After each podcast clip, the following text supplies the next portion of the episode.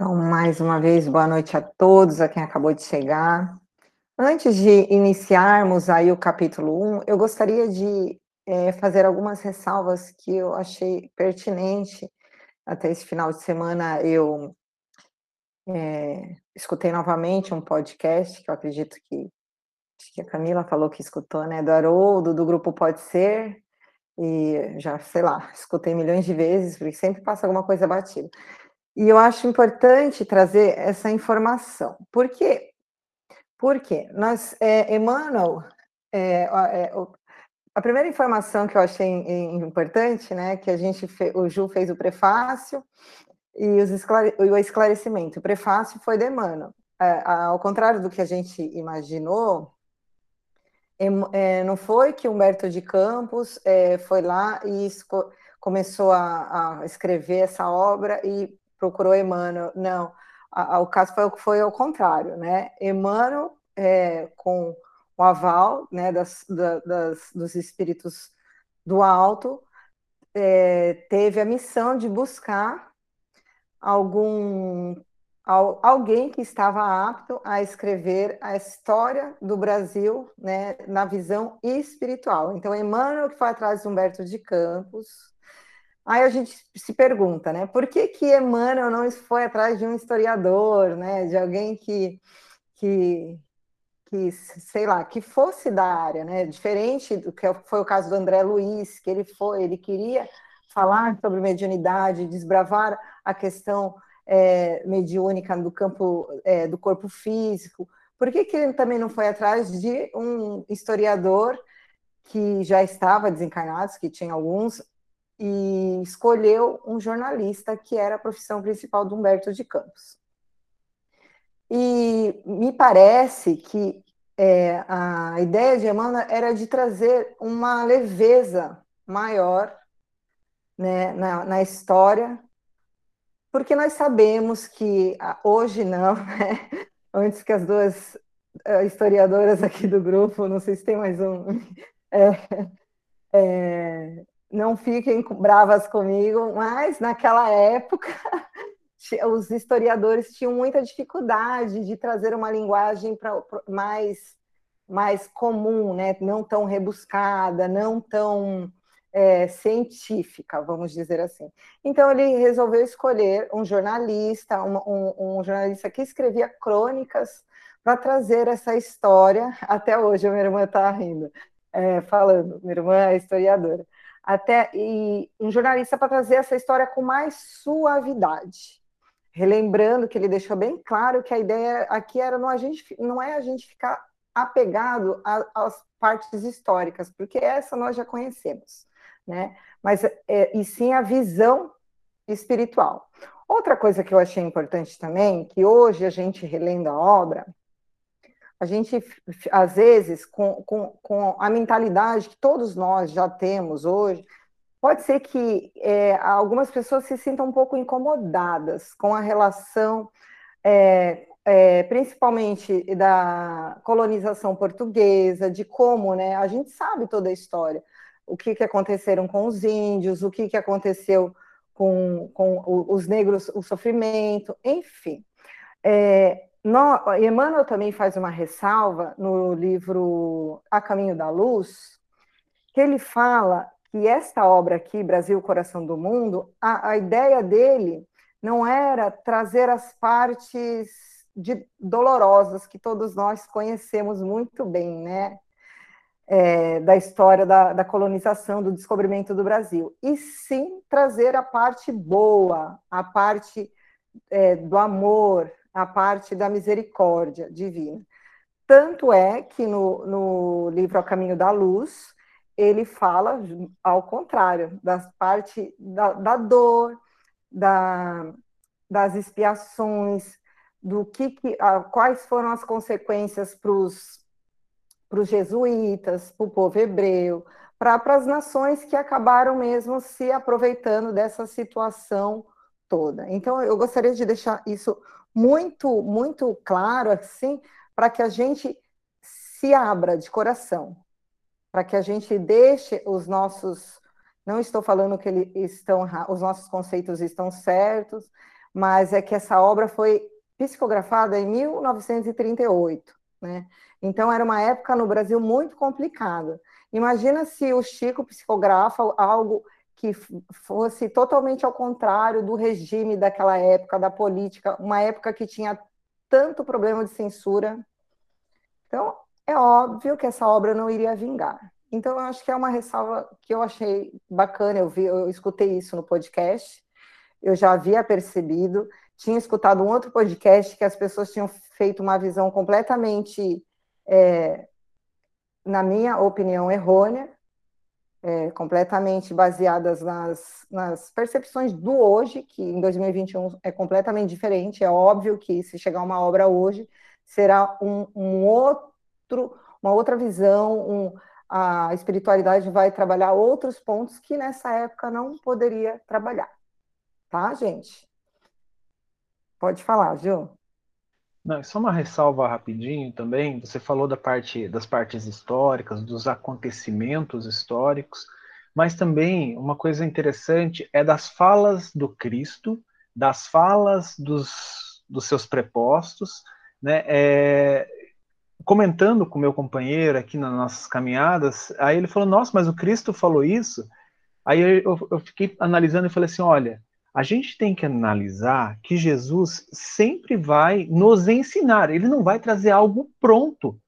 Então, assim, é como se você lá, nossa, mas o Jesus, é, você vai falar, não vou dar spoiler, mas é como se Jesus não soubesse. Eu falei, não, não é isso. Eu acho que Jesus vem a nos ensinar. E esse livro vai, vai mostrar isso, como aconteceu com os evangelhos. Né? Como, como aconteceu com cada acontecimento narrado nos evangelhos. Então, a visão que nós temos que ter é uma visão de aprendizado. É, não estou dizendo que essas esferas, esses cristos, estes espíritos já purificados, eles têm uma visão simplista ou não saibam o que está acontecendo. Mas todo o ensinamento, principalmente, que vem com esse livro é que a gente tem que abordar, a gente tem que olhar. Muito bem, é, muito bom, muito bom, Ju, exatamente. Inclusive, vou aproveitar para fazer uma, um merchan de amanhã minha palestra e o Ju levantou um, um, assunto que eu falarei, inclusive, né? Eu falarei relembrando uma fala de Paulo, que não é minha, né? Que a gente precisa retirar o espírito da letra.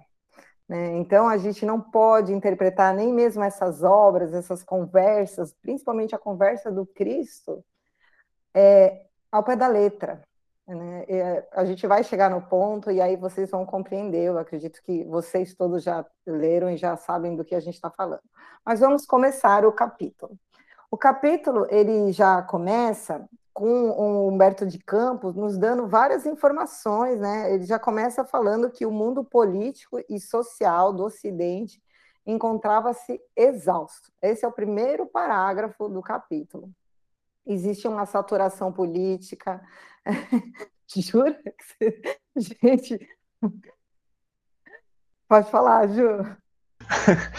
É que eu marquei isso, destaquei, porque logo de cara é encontra-se. Então, assim, não, ele não falou no passado, ele estava falando do que nós estamos atravessando. Aí eu falei assim, gente, o Humberto não usou o passado aqui. Ele não usou, olha, aqui nessa época, quando isso aconteceu, né, que é a reunião, né, que Cristo vem, né, você vai falar, mas é, ele não usou o passado para falar na, naquele momento. Ele fala de agora, encontra-se.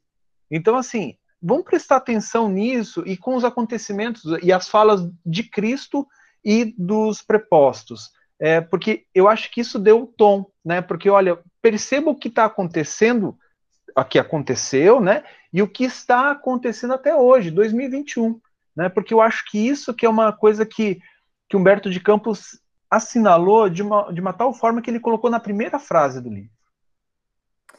Muito bem observado, né? Lembrando lá que essa psicografia o Chico recebeu em, 39, em 38, e também, agora Juliana me fez lembrar que a gente precisa se atentar que Humberto ele sempre utiliza é, os verbos no futuro, né? Então, é, e, e, sendo que foi 1938. Então a gente Imagina que ele está falando de algo que irá acontecer, né? Porque às vezes você pode ler e fala, nossa, mas foi em 1938 e cadê a pátria do evangelho, né? Futuro, gente, futuro. Enfim. Aí ele fala que o mundo vivia era assim em torno de 1095 a 1291, que era a época das cruzadas. Ele fala dessa é, desde as pregações do monge Pedro até a morte de Luís XI na Tunísia, né? Que ele, é, eu que coloquei aqui por conta das, das guerras que eram a, existe as cruzadas. Eu não vou me aprofundar, tá? É, se alguém quiser, claro, a Adriana pode ficar. Não, depois eu vou trazer aqui assim um slidezinho, mas me aprofundar mesmo. É, não. As cruzadas é, foram, foram foi um movimento que eu vou trazer, que agora vou projetar para vocês, que a igreja, né, junto com os reis, alguns reis organizaram para poder retomar a, a, o Estado da Palestina. E aí ele fala bastante desse Luiz é, 11 aí, que, que foi. Eu vou projetar aqui, eu acho que vai ser mais fácil da gente ver. Espera aí. Deixa eu abrir aqui. Toda vez que eu vou projetar aqui, eu fico meio atrapalhado.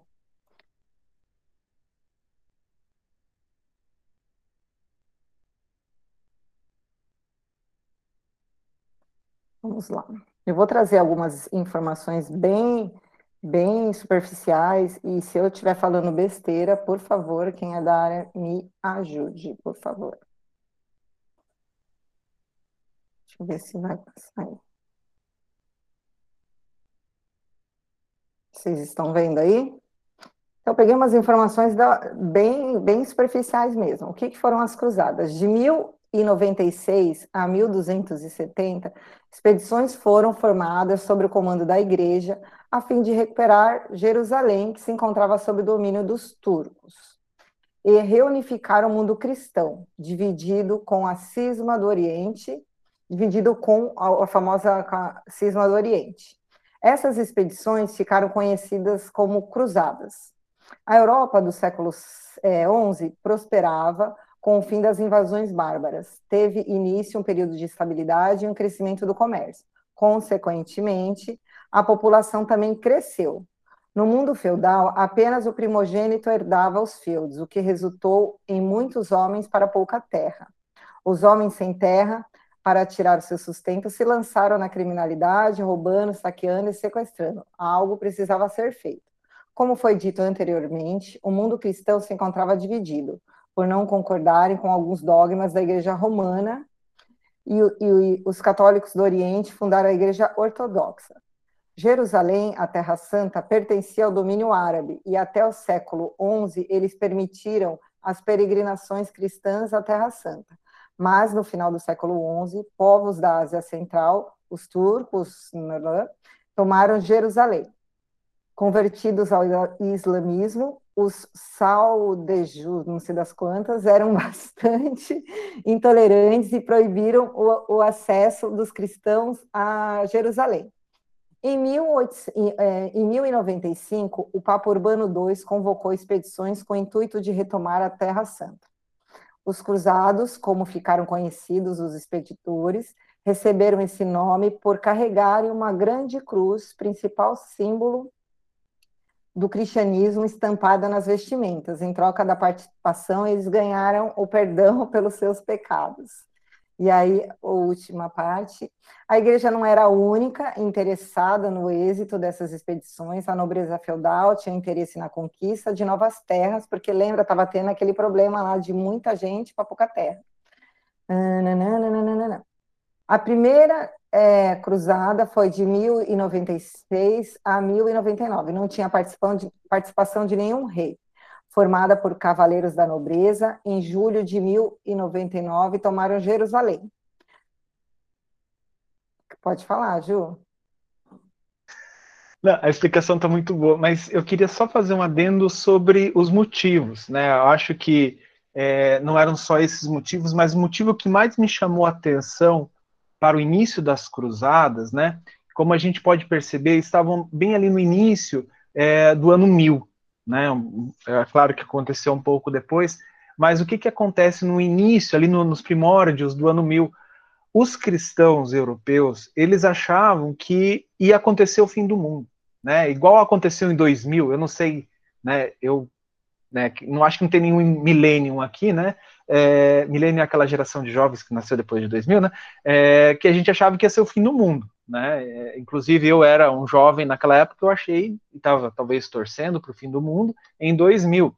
Mas estava é, acontecendo isso também na Europa com o ano 1000, então, o que aconteceu? Muitas, muitos cristãos estavam rumando, é, peregrinando até Jerusalém, a Terra Santa, só que ali já tinha florescido o islamismo, né, que ele, é, ele surgiu, depois eu vou fa falar aqui, eu anotei, é, ele surgiu no século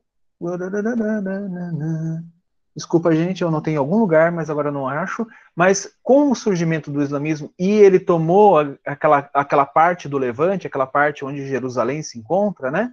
É, eles tomaram a, a, cidade de Jerusalém, impedindo, né, como você colocou aqui, a entrada dos, dos cristãos, ou dificultando o acesso dos cristãos àquele, àquelas terras, àquele, àquele, ao, àquele lugar. Isso irritou é, os cristãos da época dos europeus.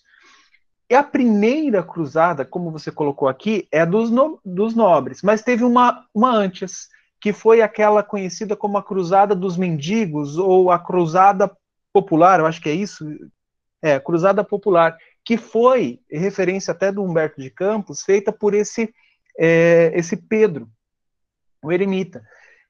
O que, que aconteceu nessa cruzada? Mulheres, crianças, homens e idosos, eles formaram um grupo e foram para, vamos dizer assim, tomar Jerusalém. E chegando lá, os muçulmanos, né, que estavam lá, é, no embate acabaram matando muitas pessoas, né, muitos desses que estavam lá, outros se tornaram escravos, enfim. Então essa, como o Humberto se refere aqui no livro, né, é, de Pedro o Eremita, é a primeira né, a cruzada que foi antes dos nobres, depois veio a cruzada organizada pelo Papa Urbano II, né, é, e aí depois mais uma sucessão de, de conquista de Jerusalém, perdeu Jerusalém, conquistou de novo Jerusalém, perdeu Jerusalém, então é, virou até memezinho de internet, né, conquistar Jerusalém. Obrigada, Ju, exatamente. E aí, como o Ju falou, teve uma sucessão de, de tentativas até chegar lá o Luiz né, Nono, que ele fala, que foi na morte da Tunísia, entre outros, né, o rei Ricardo Coração de Leão, enfim. Tudo isso, além dessa é, essa primeira cruzada aí, que foi, que é, mesmo sendo essa tentativa simplista de, de, do povo cristão por conta do fim do mundo, a gente sabe que sempre é alicerçado por forças políticas, né? da época, até para que eles pudessem é, é, se juntar, iniciar. Alguém começou a história. Mas vamos voltar aqui ao texto, depois eu tenho mais uma coisinha para projetar para vocês. Alguém quer complementar? Eu já abri o microfone. Gente, é, uma outra coisa que você colocou bem no final, que eu achei bem interessante, principalmente porque faz ligação com o livro, né, com uma das falas de, Ismael, de Elil depois, né, não Ismael, Elilo, é, que as cruzadas, assim, elas não tiveram o sucesso que os nobres e, as, e a própria igreja, né, do, do Oriente, do Ocidente, no caso, é, quis, queriam al, alcançar. Mas ele teve, assim, eles analisam que teve a, a, questão do comércio, a questão das relações entre os povos, né? então tudo isso eles viram como uma consequência positiva das cruzadas, né? Porque isso vai ser importante, eu acredito que você vai falar daqui a pouco também. É, exatamente. A gente vai perceber aí no decorrer do livro que eu, eu, o, o, Humberto de Campos mo, nos mostra sempre as consequências positivas de catástrofes, né? Do que a gente acha é, aos nossos olhos que realmente não foram coisas programadas, né, pela espiritualidade, foram decisões equivocadas dos homens, mas que acabaram gerando, é, de algum, algum modo, alguma consequência positiva, e a gente vai perceber isso no decorrer não só do capítulo, mas do livro também. E aí, Humberto de Campos, ele fala para a gente que nos últimos 25 anos, né, do, do último século XIV, o Cristo desejou realizar a sua visita periódica à Terra. Então, a gente, aqui ele dá uma informação bem importante, né?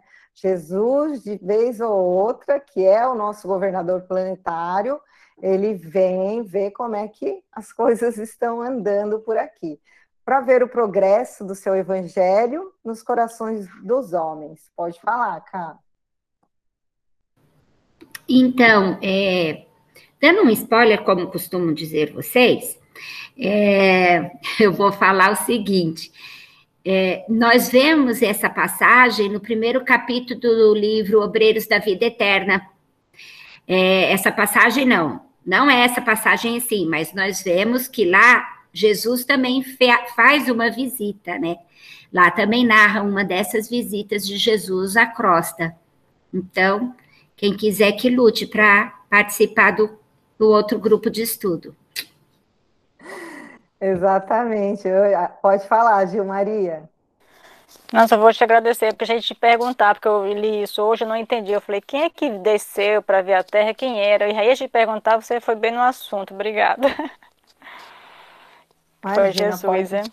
Foi o Cristo, exatamente, o próprio Jesus que nós conhecemos com Jesus, né? Pode falar, Ju. Então, esse foi um dos das conversas é, que nós, eu caminhando aqui, né, a gente falando, mas espera aí, Jesus desceu à Terra, Jesus não está entre nós. Aí foi onde eu falei, meu Deus do céu, se alguém me fizer essa pergunta, ainda bem que ninguém me fez, né? Então eu vou já responder na, naquilo que eu analisei, né? É, Jesus está sempre aqui, né? Jesus, quando Pedro estava é, chegando, né? Vocês lembram dessa passagem, né? Quando Pedro estava chegando, é, saindo de Roma, Cristo estava chegando. E aí Pedro encontra o Cristo e Cristo fala, não vou, né? Pedro falou, mas meus senhores estão massacrando os cristãos, tá. Ele falou, não, mas é justamente por isso que eu vou lá ajudar. E Pedro volta para ajudar, né? É, não, não, contei a história direito, mas é mais ou menos isso. Aí, é, Jesus está sempre ajudando aqui. Então, é, quando o Humberto fala dessas visitas periódicas à Terra, a minha interpretação é é uma dessas visitas de reunir a galera que coordena assim as nações e ver como é que tá tudo. Sabe aquela coisa assim, você tem os prepostos e aí você reúne para passar é, a, a, as vontades de Deus, né? Óbvio, e aquilo que Jesus está é, planejando em conjunto com os outros dirigentes da Terra, né, os, os dirigentes de cada é, parte do, da, da, humanidade na Terra, é, ensinamentos sobre o que, quais são os rumos que vão se tomar a partir de agora. É, é quase como se fosse uma reunião da diretoria. Mas é interessante isso, porque é, em nenhum momento eu acho que Cristo não estava aqui na Terra mergulhado e envolvido com todos os acontecimentos humanos. Eu acredito que Jesus estava, quando Humberto pontua isso, Jesus estava ali passando orientações periódicas a todos é, esses, é, esses coordenadores, né, esses, esse, essa, esse conjunto de diretores, como diz a Cássia. Eu ia concluir, mas antes eu vou abrir. Tudo bem. Vou deixar a Adriana, que pediu a palavra primeiro, depois eu passo para você, Zilza, tá? Pode falar, Adriana. Estão me ouvindo? Pode... Agora sim. Tá. Então, é o seguinte: quando ele fala sobre a, é, o Cristo nessa época, nós não podemos esquecer, eu já vi isso em outros cursos, que grandes momentos da humanidade o Cristo passou por aqui com esse mesmo intuito. Então, nós tivemos na Grécia Antiga, nós tivemos no Iluminismo, no Renascimento e na época das grandes navegações também. E não podemos esquecer que dentro de Portugal nós tínhamos a escola de Sagres, que era como se fosse a NASA hoje em dia. Então, todos os grandes cientistas, as grandes mentes brilhantes estavam ali. Então, é claro que o Cristo passaria por ali para dar as coordenadas do que seria, é, seria a descoberta de um novo mundo. Eles não iam ali tomar um copo d'água, eles iriam descobrir uma, um, um país onde iriam se unir três raças para dar esse novo mundo. Então, por isso que ele enfatiza essa coisa. Acho que a gente precisa, é, como é que é, levar essa, essa, esse momento em relevância. É isso aí. Com certeza, Adriana. Obrigada aí pela colaboração. Pode falar, Zilza. Boa noite, meus queridos. Boa noite. Eu também eu ia falar sobre fazer esse questionamento que eu fiquei pensando. A gente tem uma, uma noção, uma ideia assim, nossa, Jesus. Zilza travou para a gente. Travou para vocês? Tra... Ah. O governo, né? Tá travando, Zilza. Tá travando para a gente. Tá travando ainda? Agora sim. Agora não. Tá tudo bem? Agora sim. Então, é, sobre a vinda né, de Jesus, dele passar pelo planeta, eu também fiquei me questionando. Falei, nossa, mas Jesus passar por aqui e não só coordenar, né, mas estar junto o tempo inteiro. Legal. É, me deu uma grande, assim, ah, sei lá, eu fiquei muito emotiva, gente. Esse livro me deixa muito emocionada. É, ter ideia do início de tudo como começou. E a minha dúvida também, eu não sei se eu li rapidamente, tá? Mas sobre ele, ele eu, né? Quem ele eu, tá correto? Quem foi essa pessoa que Jesus ficava conversando e passando as instruções? Eu fiquei Vou perdida. trazer, Zilza, não se preocupa. Ah, ainda estou me adiantando? Tá é. bom. tá bom. Perdão, obrigada. Imagina, não tem é problema. E... Rapidinho. Oi, Adri, pode falar. Rapidinho. Então, só é voltando naquilo que você falou sobre as consequências das cruzadas, é, o grande, a grande consequência das cruzadas foi a reabertura do mar Mediterrâneo que antes tinha sido muito tempo conquistada pelos turcos otomanos. Então, quando vem a reabertura do mar Mediterrâneo, tira a Europa daquele tempo de trevas aonde o comércio era quase inexistente, a única riqueza era a terra. Então, a reabertura do mar Mediterrâneo, ela, não, ela significa a volta do comércio, a volta de trocas culturais, e ninguém ganhou com as cruzadas. Ninguém ganhou. A, a, grande vitória foi a reabertura do mar Mediterrâneo, que acabou facilitando ambos os lados. Tá ok? Só isso. Obrigada, Adriana. Então vamos voltar lá para a vinda do Cristo. Diferente do Juliano, então a gente pode ter pontos de vista diferentes, tá, gente? O único que é onipresente é Deus. E Cristo não é Deus. Então, na minha interpretação, Jesus ele está de tempos em tempos caminhando entre nós. Achei que ela ia falar, vou pegar uma Bíblia, é a blusa. Ele está de tempos em tempos caminhando entre nós, vindo à Terra. Ele é o governador planetário. Como governador, ele tem seus assistentes ele tem toda uma pleite de espíritos que trabalha junto com o Cristo para que a Terra evolua.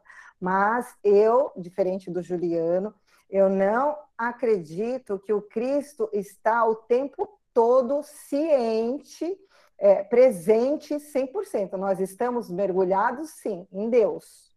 Nós estamos mergulhados em Deus, né? Que é o Criador, onipresente, onipotente e onisciente. Agora, Jesus de Nazaré, que recebeu esse nome aqui, e que é o Cristo, né, planetário responsável pelo planeta Terra, ele é um espírito que já alcançou o grau de perfeição que um dia nós chegaremos lá, porque é isso que Deus deseja, mas eu não acredito que ele tenha essa capacidade de onipresença. Não, eu acredito que ele venha e que ele está mesmo entre nós, mas não diretamente, mas através dos nossos dos benfeitores, através das pessoas encarnadas que nos ajudam, porque é assim que ele trabalha, que Deus trabalha.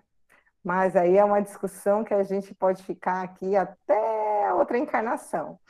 Ju, você, Jussara, você quer falar? Então, é... quando eu peguei esse livro, né, a primeira coisa que eu vi o título, né, Brasil, Coração do Mundo, eu fui pegar o mapa do Brasil. Eu falei assim, nossa, o mapa do Brasil é um coração. Foi a primeira coisa que eu falei, nossa! E aí, com essa história da onipresença de Deus, é, eu, eu, fui ver até o que o Juliano falou sobre a época do islamismo, né, que foi no século VII, mas eles já falavam antes dos, do islamismo, budistas acreditavam exatamente isso, na que de tempos em tempos é, Deus se, se apresentava de alguma forma.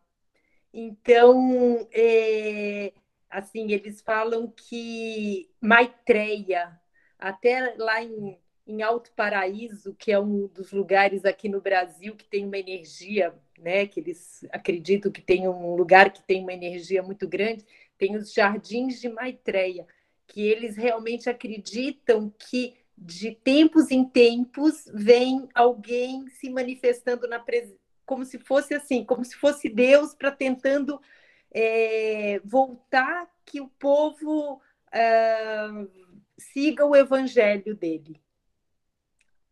É tudo, tudo junto, tudo aqui agora.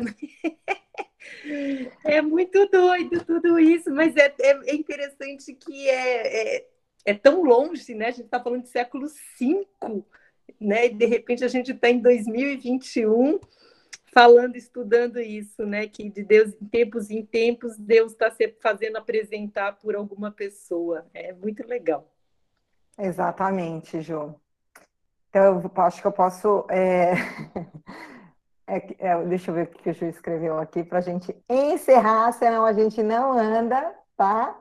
É, não acredito que Jesus seja onipresente, mas sim que ele, como governador planetário, sabe dos acontecimentos da Terra, mesmo quando as cruzadas foram algo marcado pela humanidade, temos surgimento.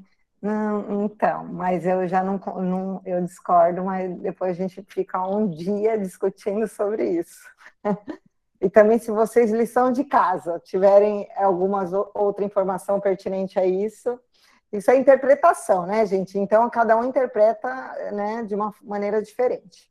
Mas vamos voltar aqui para o livro. E aí, Humberto de Campos nos fala que anjos e tronos é, lhe formavam a corte maravilhosa dos céus à terra. Foi colocado outro símbolo da escada infinita de Jacó, formado de flores e estrelas cariciosas, por onde o Cordeiro de Deus transpôs as imensas distâncias clarificando os caminhos cheios de trevas. Então, é, Humberto nos dá informação. Eu trouxe algumas informações sobre anjos e tronos porque eu achei importante. Juliano está dando risada, para. É, aqui a Cássia levantou a mão, né? Calma. Eu achei importante porque eu acho que assim os espíritos eles não, não trazem nenhuma informação é, aleatória, né? Se ele colocou lá anjos e tronos e falou da escada de Jacó, é porque ele quer que no mínimo a gente vá buscar o que, que é isso, que tipo de informação é essa, que eu falarei. Vamos ver primeiro o que, que a Cássia traz para a gente. Pode falar, Cá.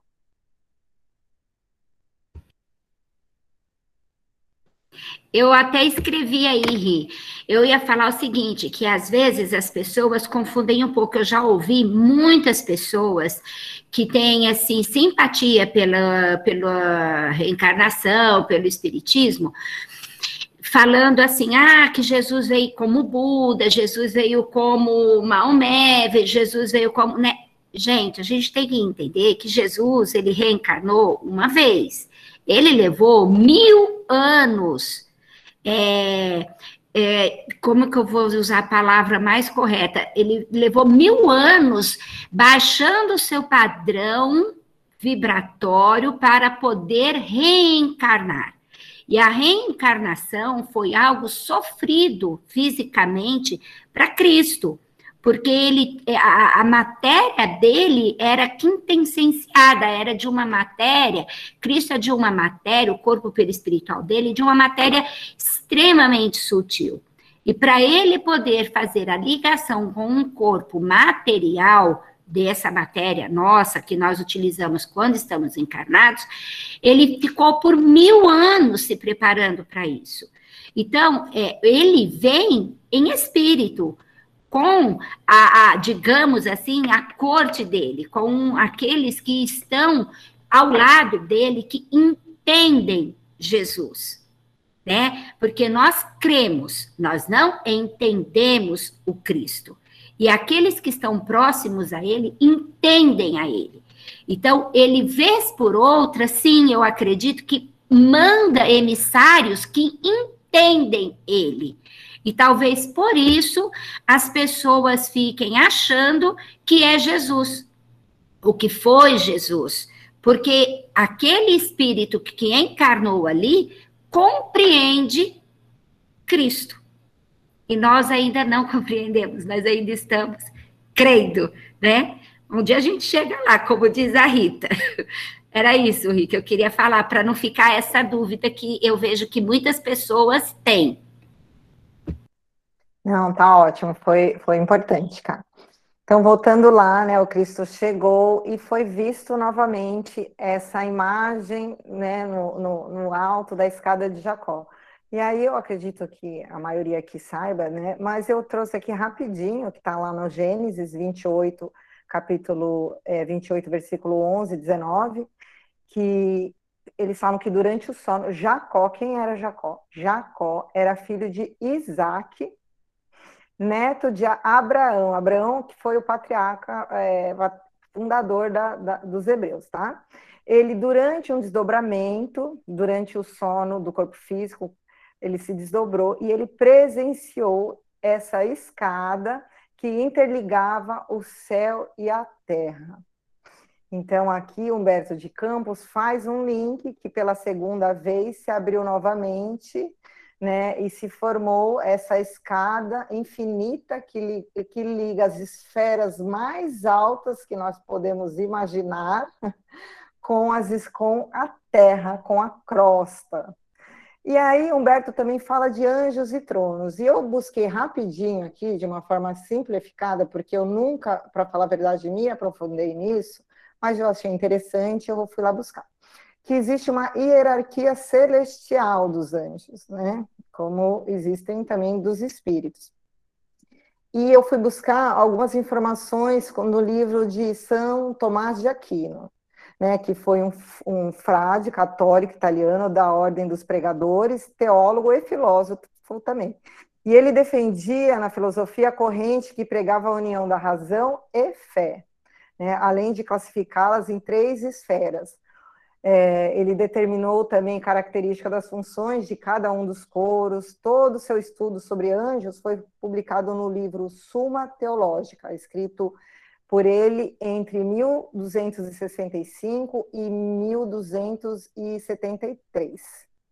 E segundo São Tomé, São Tomé, São Tomás, eu só falo Tomé, coitado, São Tomás, Os anjos são seres espirituais que fazem um meio de campo ali, né, entre os homens e Deus, o Todo-Poderoso. E aí ele, ele, ele, ele destaca, ele fala que existem três esferas, né? Os da primeira esfera, que estão mais próximo de Deus. Então foi o que a Cássia falou, que ele desceu com aquele, com aquele grupo de espíritos que já o compreendiam, entendiam. Então ali Humberto de Campos nos fala que ele desceu com quem? Ele desceu com tronos, anjos e tronos. Então vamos lá. Nesses, na primeira esfera, que são os, os que estão mais próximos de Deus, estão os serafins, querubins e os tronos. Então vieram junto com Cristo os, os anjos que estão ali mais próximos de Deus. Que os tronos eles têm a função de manter a segurança do poder divino e delegar missão para os anjos inferiores. Então, eles não vieram só passear. Né? Eles vieram porque tinham missões e eles iriam delegar essas missões. E nós vamos entender por quê. E depois tem da segunda esfera, que são os que não estão nem no céu, muito no céu, nem muito na terra, são os intermediários ali. E são os que executam com perfeições as ordens divinas. E o da terceira esfera são os anjos que estão mais próximos de nós, né? os que interferem no nosso dia, dia a dia, os que fazem o trabalho ali, né? Mais difícil. São os principatos, os arcanjos e os anjos, né? Que a igreja gosta de falar como anjos da guarda. Então a gente observa que o Cristo ele veio com essa delegação de mensageiros que estavam próximos de Deus e junto também os que estavam mais aqui na terra com essa missão de fazer, de cuidar da humanidade, de realmente colocar mãos às obras. Então vamos lá. E aí o Cristo, com o coração iluminado, procurava na terra o ninho do seu evangelho redentor. E aí Humberto de Campos fala assim: lembramos, lembremos que o ninho do evangelho do Cristo era onde? Lá na Palestina, lá, né, em Jerusalém, né, em Israel. Em vão procurou o Senhor os remanescentes da obra de um dos seus últimos enviados à face da orbe terrestre. Eu coloquei isso destacado porque eu quero falar daqui a pouco. Eu vou ler. No coração da Umbria, que é a Itália, haviam cessado os cânticos de amor e de fraternidade cristã de Francisco de Assis só haviam ficado as tradições de carinho e de bondade, os pecados do mundo, como novos lobos é, de Gubia, Gúbio, haviam descido outra vez das selvas misteriosas das iniquidades humanas, roubando as criaturas a paz e o aniquilando-lhes a vida. Eu fiz, é, uma, é, destaquei essa parte porque nós precisamos recordar que o Evangelho, a semente do Evangelho de Jesus, ele, ela se iniciou na Palestina, falhou, e depois veio para a Europa, né, na região de, da Umbria. A missão de São Francisco de Assis, que todos nós sabemos, foi quem? Né? João Evangelista. É, o Chico, é, numa entrevista, ele já ele nos deu uma informação que de tempos em tempos é, que uma das dos compromissos que os doze apóstolos ali firmaram com Cristo foi de tempos em tempos um deles reencarnar na Terra para auxiliar o Cristo nesse processo aí de crescimento, de evangelização, de aprimoramento da humanidade. Então, como havia falhado né, o evangelho, é, é, as, todas as, as apostas do, de Jesus né, e da equipe que o auxilia foram investidas na, aqui no velho mundo, porém, né, no, como nós sabemos, havia, vamos perceber agora, havia dado errado novamente. É, quem levantou? Ju, pode falar. Olá, eu de novo. É, gente, então, eu tive uma interpretação dessa parte também, Rita. É, o que, que eu pensei assim?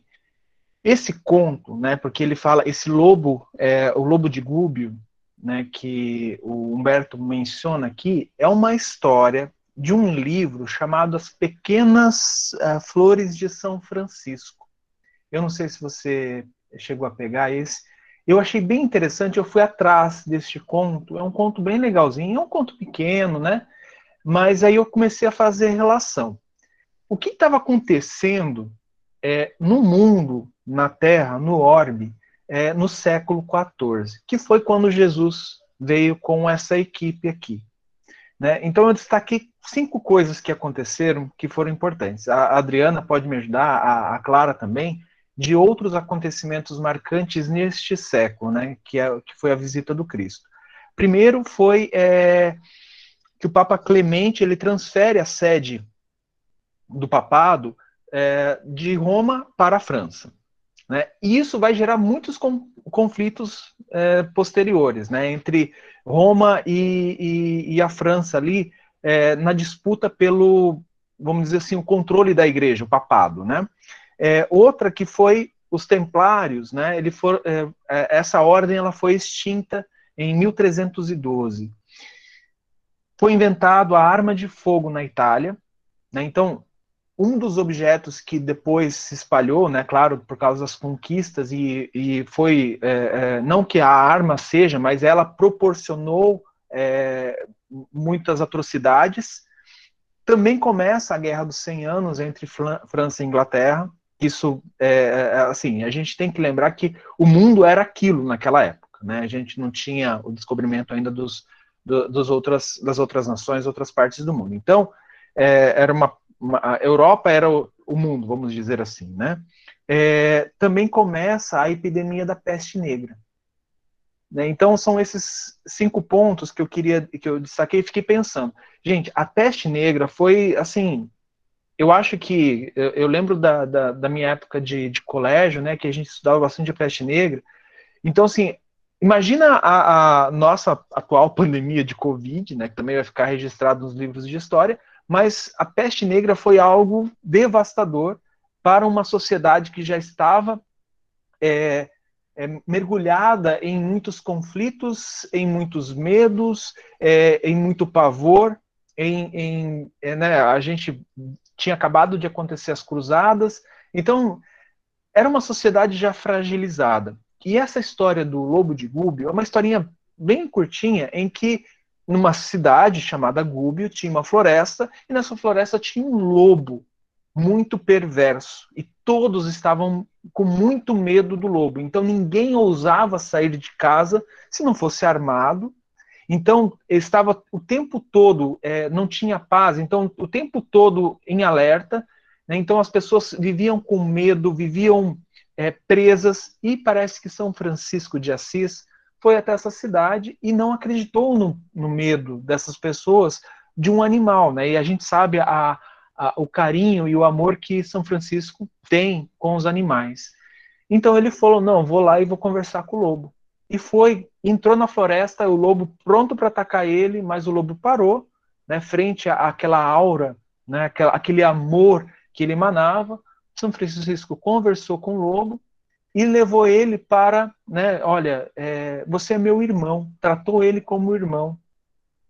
E ele foi morar junto com São Francisco naquela cidade Diz a história, né, diz o conto que o lobo morreu de velhice e todos na cidade amavam é, aquele lobo. O que eu consegui extrair né, dessa, dessa junção que eu coloquei, é, de Humberto, que Humberto traz aqui dessa história, por ele ter mencionado.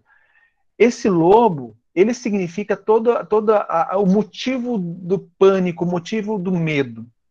E o que estava acontecendo na sociedade humana daquela época estava é, trazendo esse mesmo medo para as pessoas. O que era necessário? O necessário era alguém como um Francisco de Assis ir lá é, é, entender que tudo isso é, faz parte, né, compreender, tratar esse medo como algo próximo, esse medo como um irmão, para que a gente consiga é, progredir, para que a gente consiga viver em paz, não mais armado, não mais com medo, não mais é, é marginalizado, marginalizando.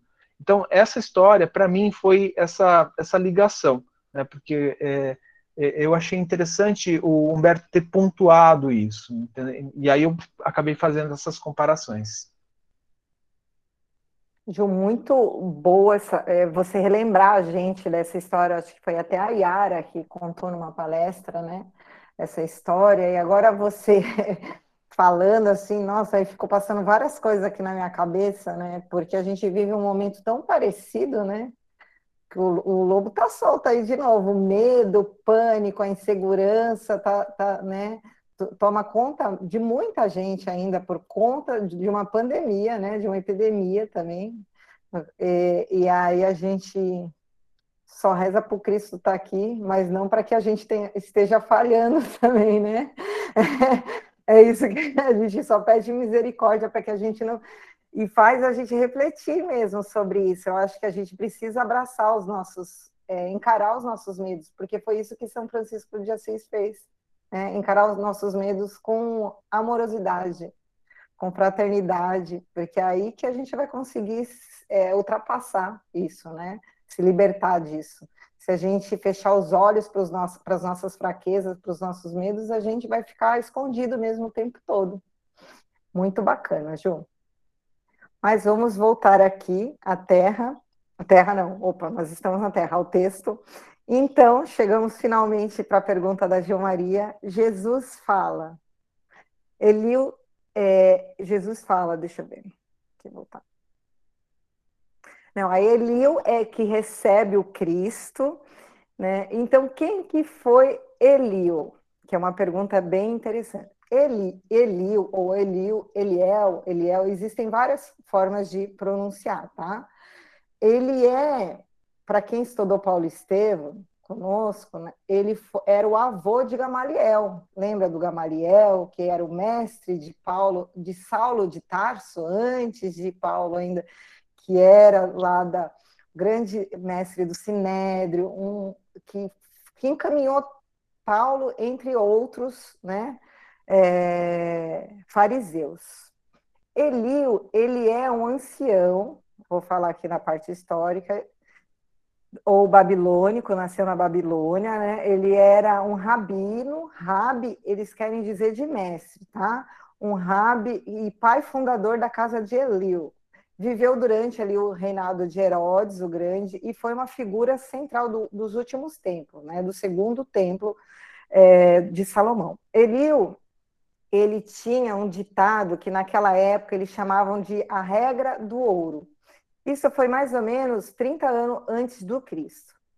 Quando um pagão que queria se tornar um judeu pediu-lhe um resumo da religião judaica nos termos mais concisos, ele o disse, relembrando que foi 30, 31 anos antes da vinda do Cristo.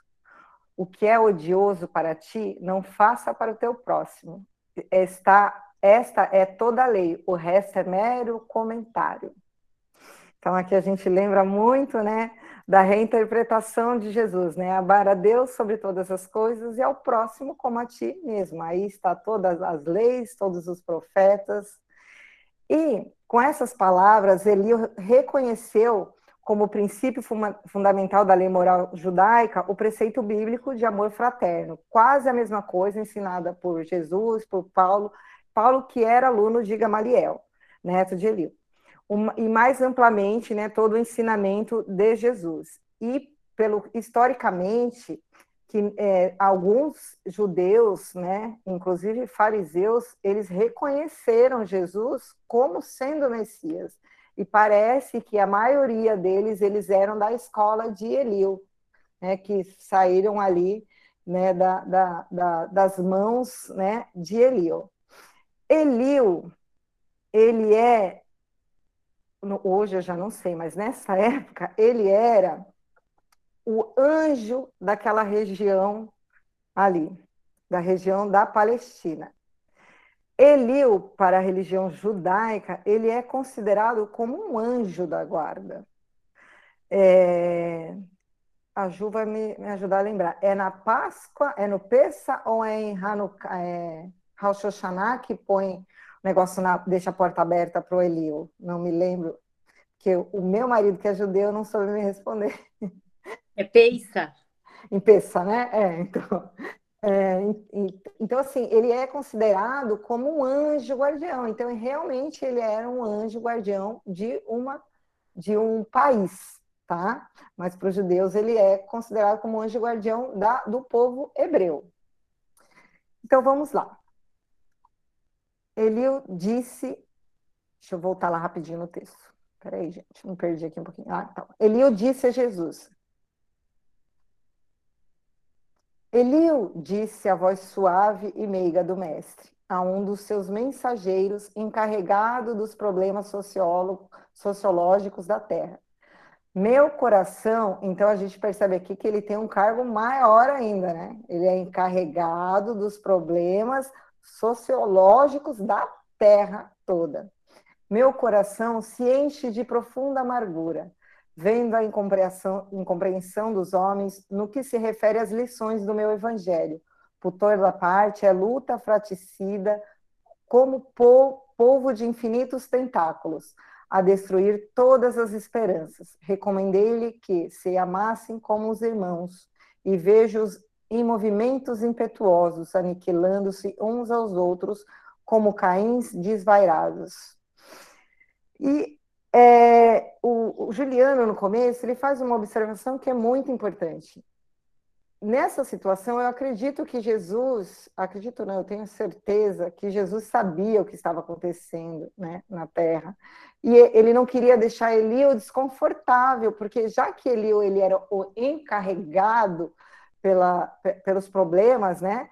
É, desse, por esse problema na Terra, de resolver, ele, ele não queria deixar Elio desconfortável. Então, ele, ele agiu de uma forma como se aquilo fosse uma surpresa para eles, como se aquilo fosse é, uma novidade. Então, Elio, pode falar, Gil.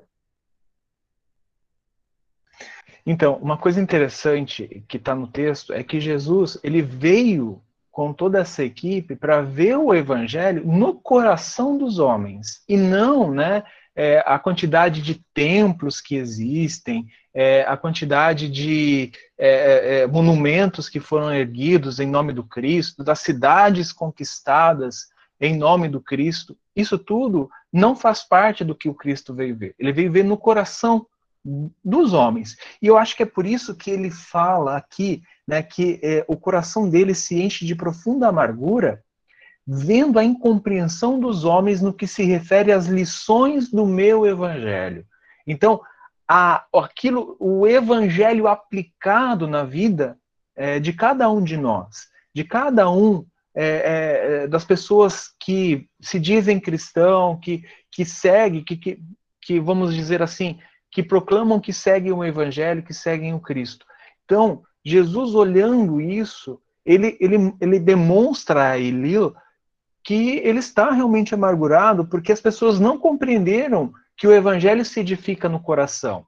Eles estavam edificando exterior e não o, o, o, o coração, que é onde Jesus ele pretende construir o reino de Deus, dentro do coração de cada um de nós.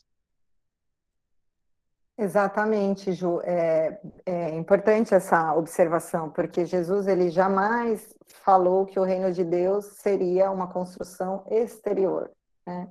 e sim uma construção interior que deve ser iniciada pelo nosso esforço e por nós mesmos, com bases né, nas, nas nossas capacidades de compreensão. E, e, e eu, eu sempre eu lembrei de uma passagem, Emmanuel, que eu falo: se alguém lhe falar que o reino de Deus está aqui ou acolá, né? Não é verdade. O reino de Deus, ele é ele é uma construção no íntimo, né? E não existe local físico, não existe. Nós precisamos ainda de templos religiosos porque necessitamos dessa disciplina. Mas dia chegará que não necessitaremos mais. Pode falar, Adriana. Então, é, a observação que eu fiz, é, que eu entendi né, nessa passagem da, da leitura, é que a única igreja, vamos dizer assim, oficial que nós tínhamos na época era a Igreja Católica, né? E tanto a escravização dos indígenas quanto dos negros, ela foi apoiada pela Igreja Católica né? E, e eu, eu creio assim que quando Cristo via isso, ele acho que ele se entristeceu não só com o lado econômico dos europeus vindo para o novo mundo, como algo que tinha sido instituído, né, em nome dele, como era a igreja, está permitindo aquilo também. Né? Eu, eu entendi isso. É isso que eu queria falar. Sim, não, com certeza. Ele sempre, é, o Jesus, ele sempre, principalmente quando ele estava encarnado, ele sempre é, condenou essas falsas interpretações, né? Essa, é, esses equívocos dos, das religiões. Né? Jesus, ele, quando ele veio, ele não veio é, para fundar uma nova igreja, uma nova religião. Isso é coisa nossa, dos homens. Tanto que ele, quando ele. A primeira instrução dele para Pedro, que era o chefe dos apóstolos, era, é, foi ide e pregai. Foi isso que ele falou. Né? Principalmente pregai através dos seus exemplos, né? Como diz, acho que é São Francisco, né? É mesmo? Se necessário for, use palavras, né? É, mas o que que Pedro fez como a gente, porque também Pedro era gente como a gente, foi, falou que precisava batizar todo mundo. Jesus não deu instrução nenhuma de batismo para ninguém. Né? Isso, então a gente percebe que desde aquela época dos, dos que seguiam diretamente o Cristo tiveram dificuldade de interpretação. Imagina, né? Quem não teve ali lado a lado recebendo os seus ensinamentos. Então vamos voltar ao texto do Eliu, rapidinho que a Zilza, é, em, em meio minuto eu vou explicar que ela teve que sair. Eliu foi um grande mestre de conhecimento e amor do povo hebreu no tempo da Babilônia, que depois de desencarnado virou o anjo, o espírito responsável pela parte socióloga, né?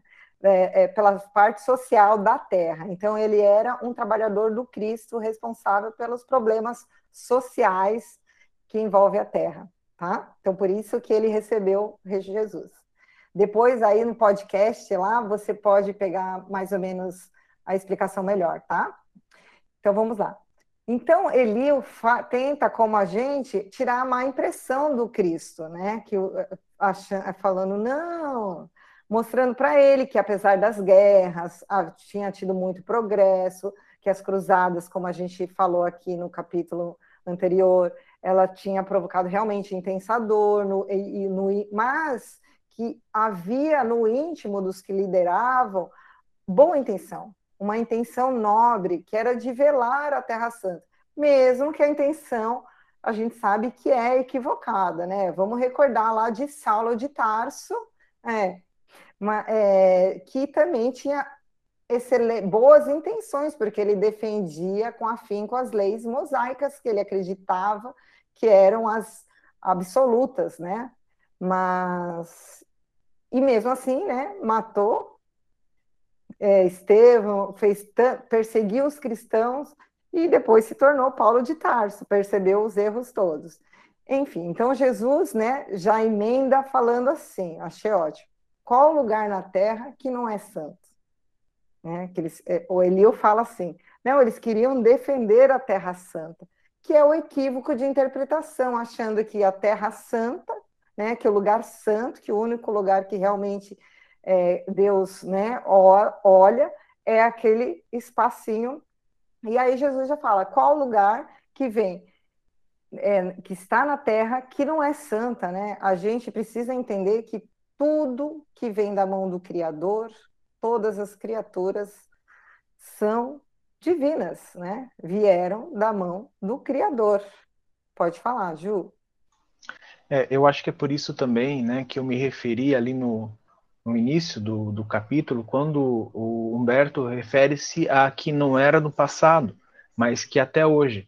Né, a Terra Santa né, que nós conhecemos hoje, né, Jerusalém e a, seus arredores, ela é, vamos dizer assim, santa ou sagrada para as três religiões mono, maiores religiões monoteístas do mundo, né, que é o Islã, é o, o judaísmo e o cristianismo.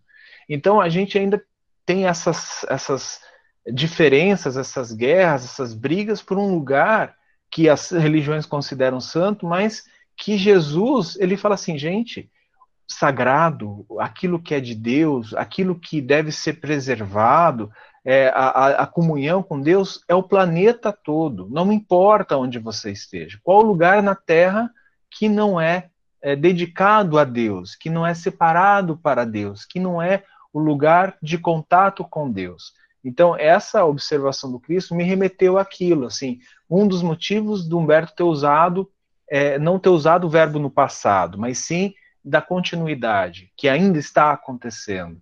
Né? Então, eu achei isso é, bem interessante pontuar.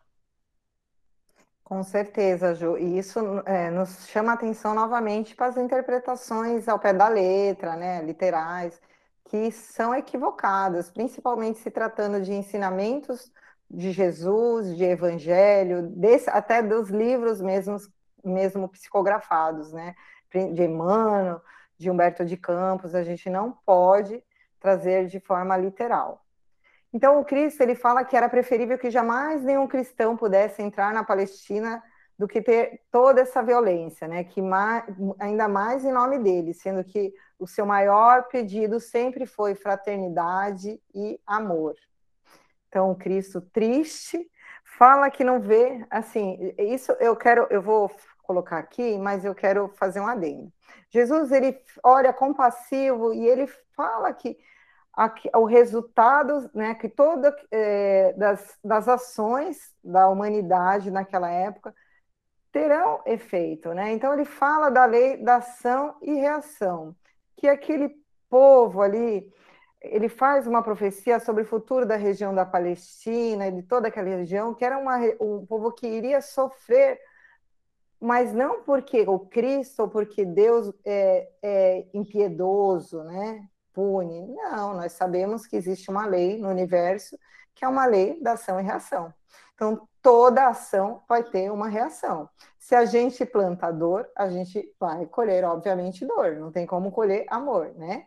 E aí, colhendo dor, que quando a gente provoca dor, a gente esquece rápido. Mas quando a gente colhe a dor, aí a gente pensa na dor que a gente provocou no outro. Então, Cristo faz essa, essa, é, essa, essa profecia, vamos dizer assim, sobre o futuro, Pra, e Eliu, percebendo a atmosfera que tinha tomado ali o Jesus, os, os anjos, os tronos, os arcanjos, aquele grupo todo né, de espíritos normalmente felizes. é, e, e aí ele começa a falar onde o Cristo poderia instalar a semente do evangelho de amor e de redenção. Então, ele.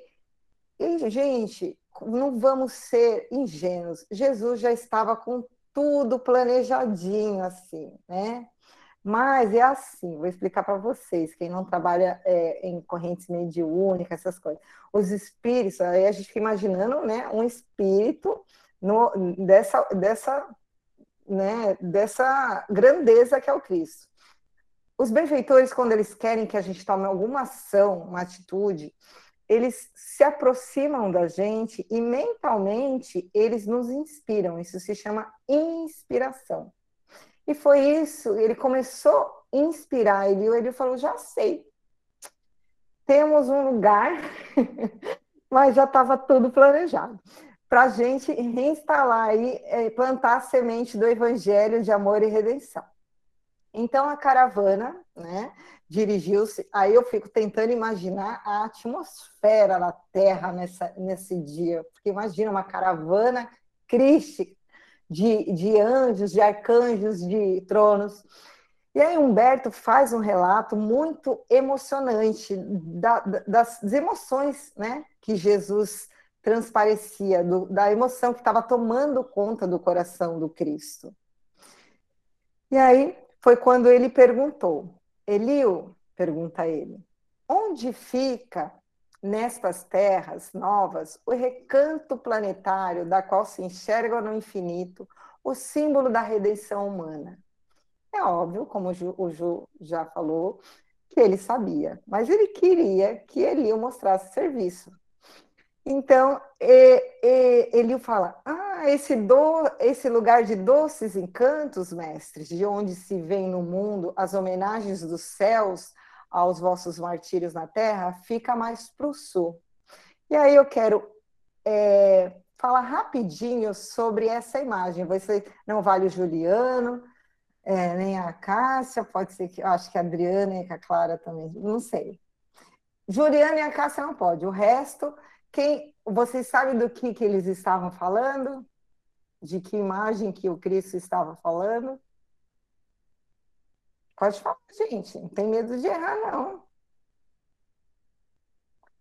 Que imagem mais para o sul que lembra o Marte? Qual que é a lembrança, principalmente que a igreja Cruzeiro do Sul. Isso, Jussara, ponto positivo. Céu, quatro estrelas no formato de cruz.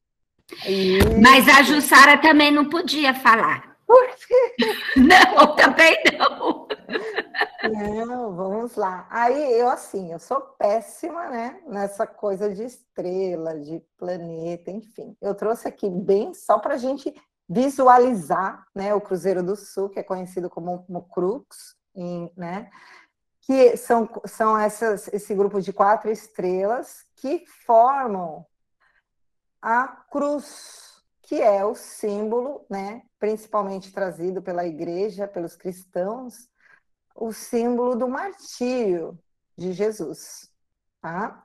Então, aqui Jesus fala que lá do alto, bem lá do alto onde ele está, se tem, eles conseguem ver a imagem do Cruzeiro do Sul. E aí ele pergunta para Elio onde ficava.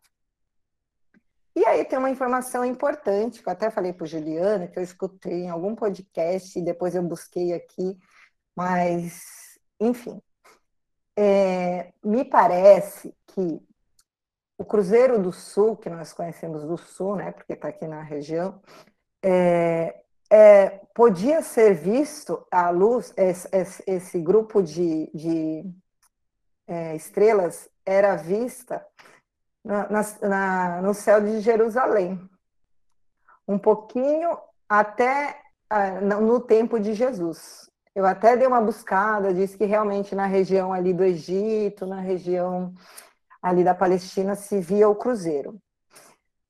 É, em um podcast que eu escutei do Haroldo, do pessoal do Pode Ser, eles falam que o último dia que foi visto o cruzeiro foi no, na noite, na, no dia da crucificação de Jesus. Foi o último dia. Depois daquele dia, nunca mais naquela região pôde, foi possível ver o cruzeiro. E eu dei uma pesquisada, é óbvio que eu não achei nada falando disso, né? É, é mas eu achei falando de é, questões mesmo astrono, astro, astronômicas, né? Que eles falam que realmente é, é, do ano tal, de, é, devido à mudança do eixo da Terra, conforme. Bom, eles dão explicações é, científicas, vamos dizer assim, né? Então a gente pode ficar com as duas, porque as duas né, pertencem à ciência e, e, filosofia e religião, elas andam ali junto, mas é só uma informaçãozinha a mais. Então a caravana que veio com Cristo se dirige até ali a região da América. E eu vou trazer aqui o ponto da. E aí eles passam. Pode falar, Ju. Acabei de ver aqui na, no site da, de astronomia da UFMG e eles falam realmente né, que antes, no ano 3000 a.C., o cruzeiro poderia, né, começou a ser visto na região da Palestina, Jerusalém, e que no século I de nossa era, é, ele era, poderia ser visto pela última vez naquele, naquele ponto do hemisfério. Isso está no site de astronomia da UFMG. Tá? Eu, não, eu fiquei assim, quando você falou, eu falei, mas será? Né? Eu, você sabe como é que eu fico. Então eu fiquei, mas será? Não sei, vou ver. E aí realmente no site da UFMG aqui está dizendo isso, né? Que ele foi que, né, que a mais conhecida de todas as constelações aqui no hemisfério sul e ele foi visto pela última vez, né? Por causa do movimento planetário e também das estrelas é, que ele havia sido visto, sim, no século I ali da nossa era, que foram as últimas vezes que ele poderia ser avistado. Só informação é, geral, tá? Ju, obrigado, porque eu tenho esse problema, gente. Eu leio, é, às vezes em livro, em algum lugar, e eu não lembro. Eu sabe onde eu vi, aí não acho nunca mais. Mas que bom que o Juliano está aí para achar alguma fonte para a gente. Então eles foram lá, passaram pra, pro, foram lá, a caravana se dirigiu até o mundo que no futuro seria a América, né, América do Norte. E aí o Senhor chegou, abençoou as matas nativas, né? E, e aí Humberto faz uma, um, uma descrição assim bem poética, né, sobre todo esse momento de Jesus. É, ali dentro, né, é, na América do Norte, até depois eles se dirigirem finalmente para o Brasil. Então, eu vou trazer aqui, se alguém quiser falar alguma coisa antes, eu vou trazer esse momento que Jesus chega aqui no Brasil. quer falar alguma coisa antes? Ju? É, não? Tá bom. Mãos erguidas para o alto, como se invocasse a bênção do seu do Pai para todos os elementos daquele solo extraordinário e opulento, exclama então Jesus: Para estas terra maravilhosa e bendita será transplantada a árvore do meu evangelho de piedade e de amor. Gente, vocês, eu vou fazer uma paradinha. Vocês já perceberam que o Cristo e mesmo outros profetas do Antigo Testamento, eles utilizam muito a simbologia da árvore para falar sobre a humanidade. Vocês já perceberam isso? Não sei se vocês já se atentaram, porque eu, eu, eu fico presa às vezes numas coisas assim, eu fico, mas por que será que ele ficou falando em árvore, sabe? Tudo é a árvore do evangelho, a árvore daquilo, a árvore tem que ser cortada. Esses homens são árvores de outono, sem frutos, duas vezes mortas, arrancadas pelo raiz, pela raiz. Isso é a primeira epístola de São Judas Tadeu, tá? Capítulo 12. E aí tem muita passagem na Bíblia, tanto no Antigo como no Velho, falando de árvores, né? O machado já está posto à raiz das árvores, e toda árvore que não der bom fruto será cortada e lançada ao fogo. Mateus, capítulo 3. É, e fruto e árvore vai aí, né? E você fica, gente. Na minha interpretação, né, que com o cabedal de conhecimento que eu tenho, que ainda é limitado demais, a árvore que o Cristo quis falar, que a árvore do seu evangelho de piedade, prestem bem atenção, piedade e amor será transplantada. As, na minha interpretação, ele quis dizer o quê? Que as árvores são quem? São os espíritos que falharam, tanto na Palestina como no Velho Mundo na Europa. Eles seriam, reencarnariam na, no coração do mundo, no Brasil, por piedade e por amor. Vamos lá. Continuando o texto. No seu solo dadivoso e fertilíssimo, todos os povos da terra aprenderão a lei da fraternidade universal. Sob este céu serão entoados os hosanas. Hosanas são quê? Clamores de perdão, de misericórdia, mais ternos a misericórdia do Pai Celestial. Tu, Eliu, te corporificarás na terra, no seio do povo mais pobre e mais trabalhador do Ocidente. Instituirás um roteiro de coragem para que seja transpostas as imensidades desses oceanos perigosos e solitários, que separam o velho do novo mundo. Instalaremos aqui uma tenda de trabalho para a nação mais humilde da Europa, glorificando os teus esforços na oficina de Deus. Aproveitaremos o elemento simples da bondade, o coração fraternal dos habitantes dessas terras novas, ou seja, dos índios, e mais tarde ordenarei a reencarnação de muitos espíritos já purificados no sentimento da humildade e da mansidão, entre as raças oprimidas e sofredoras da região, regiões africanas. Prestem atenção. Espíritos já purificados no sentimento de humildade e mansidão, mas não são espíritos puros. Espíritos que já venceram essa questão, já já conquistaram a humildade, já são mansos e pacíficos, porém tem muita coisa ainda para trabalhar.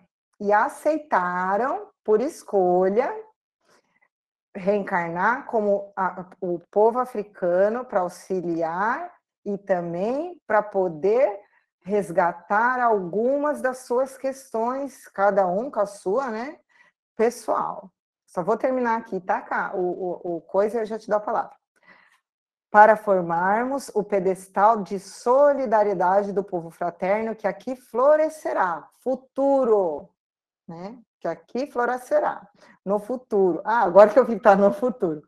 A fim de exaltar o meu evangelho nos séculos gloriosos do porvir, na frente. Aqui, Eliu, sob a luz misericordiosa das estrelas da cruz, ficará localizado o coração do mundo. Aqui, Elio, com muito batalha, com muito aprimoramento, com muita dor, com muita resignação, no futuro será o Brasil exemplo de amor e de fraternidade. Mas no futuro mesmo, Elio, lá no futuro. Pode falar, Cátia, eu já vou. Não, é, rapidinho. É, me fez lembrar muito a história de Amadeu, que eu acho que talvez vocês não conheçam. Ele já contou uma vez, há muitos anos atrás, para nós, a história dele. Ele, quando veio trazido da África para o Brasil, ele era um rei lá na África. E ele veio trazido com a esposa dele, que é Jovelina, e foram separados aqui no Brasil. E aqui no Brasil, ele fala que ele ainda hoje se apresenta como um negro que ele foi naquele tempo, porque foi a encarnação dele onde ele aprendeu a desenvolver nele a humildade, a tolerância e o amor. Era só isso que falou aí desse povo e na hora eu lembrei do nosso querido Amadeu.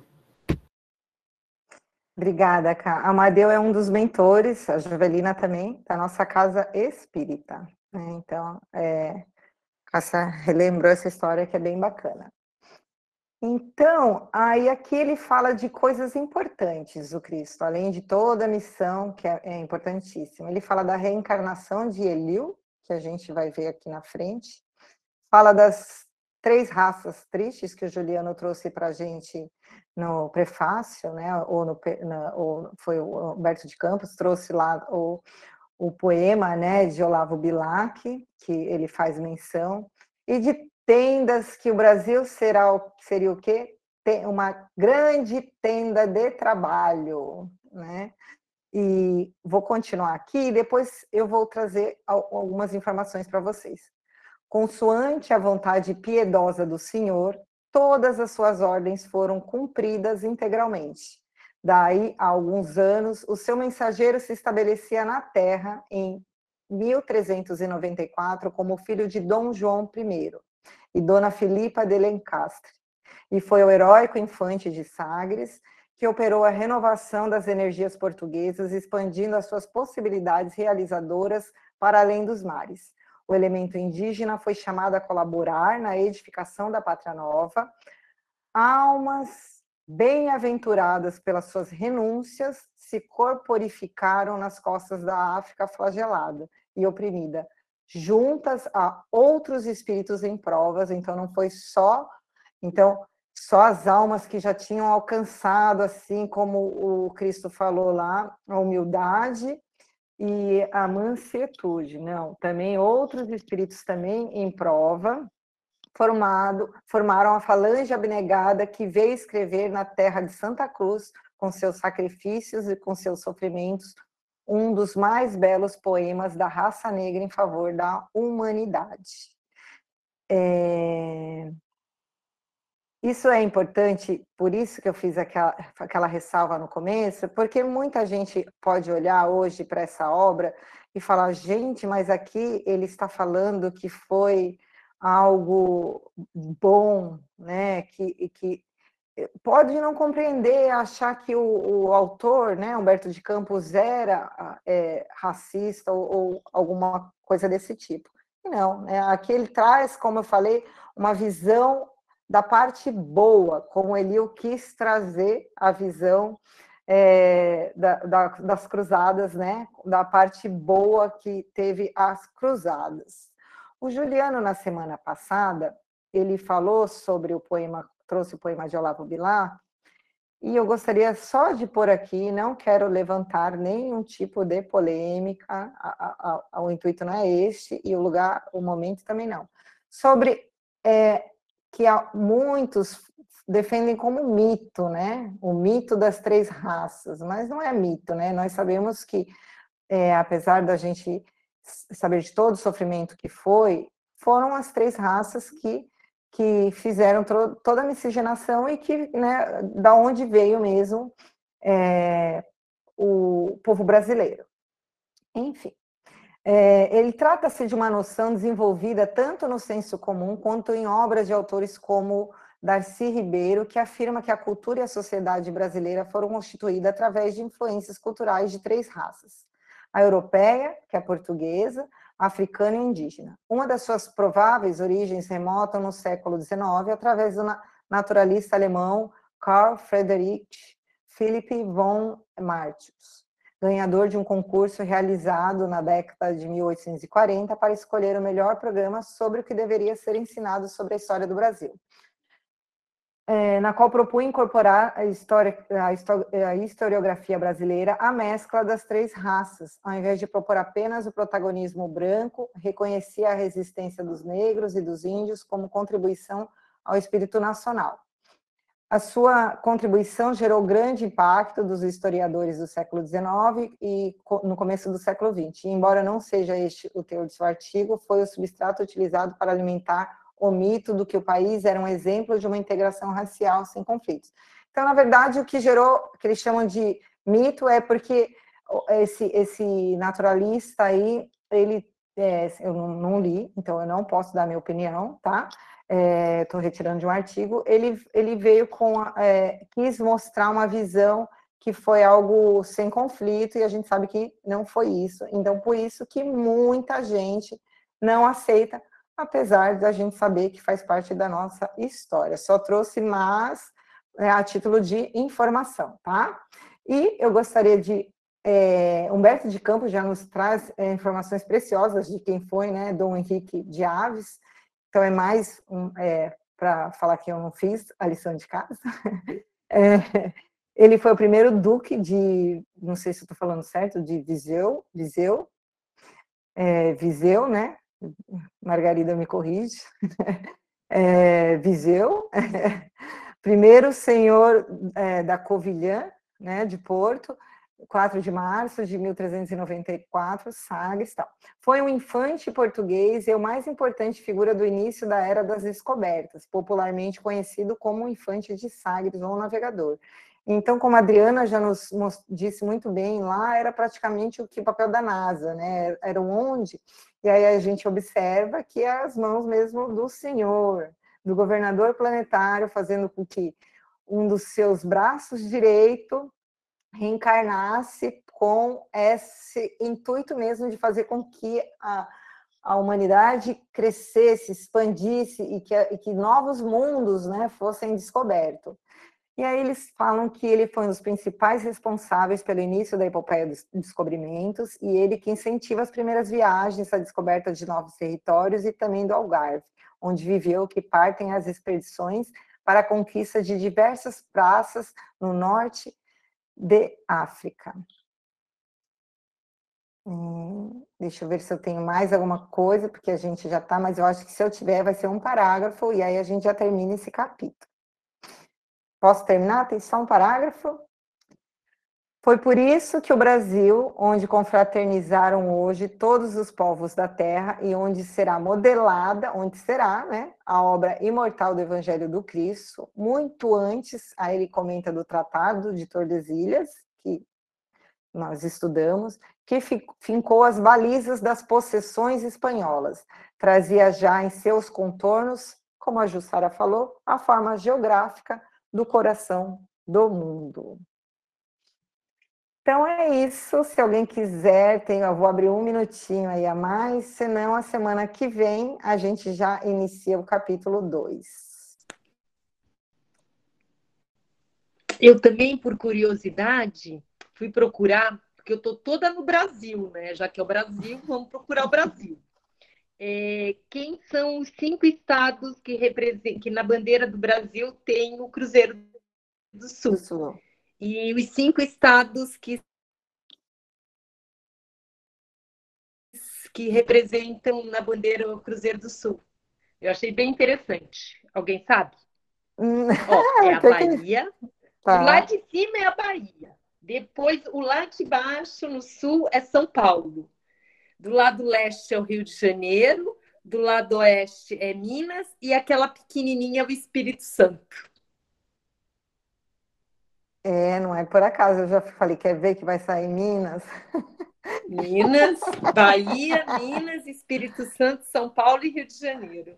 Informação interessante, né? Não sei se tem alguma coisa a ver, mas serve para Eu achei interessante, assim, que foi um filósofo e, e é, quem que era? Deixa eu lembrar aqui. É a, quem, porque eu falei assim, quem que fez a bandeira, né? Foi um, um professor e um filósofo que, que foram os autores que desenharam a bandeira, né? Porque eu assim, quem... Muito bom, Ju. Obrigada aí por essa informação. É, eu fui, fui ver, porque eu estou toda Brasil agora com essa história do livro. Legal. Obrigada, Ju. É Adri, é pode legal. falar.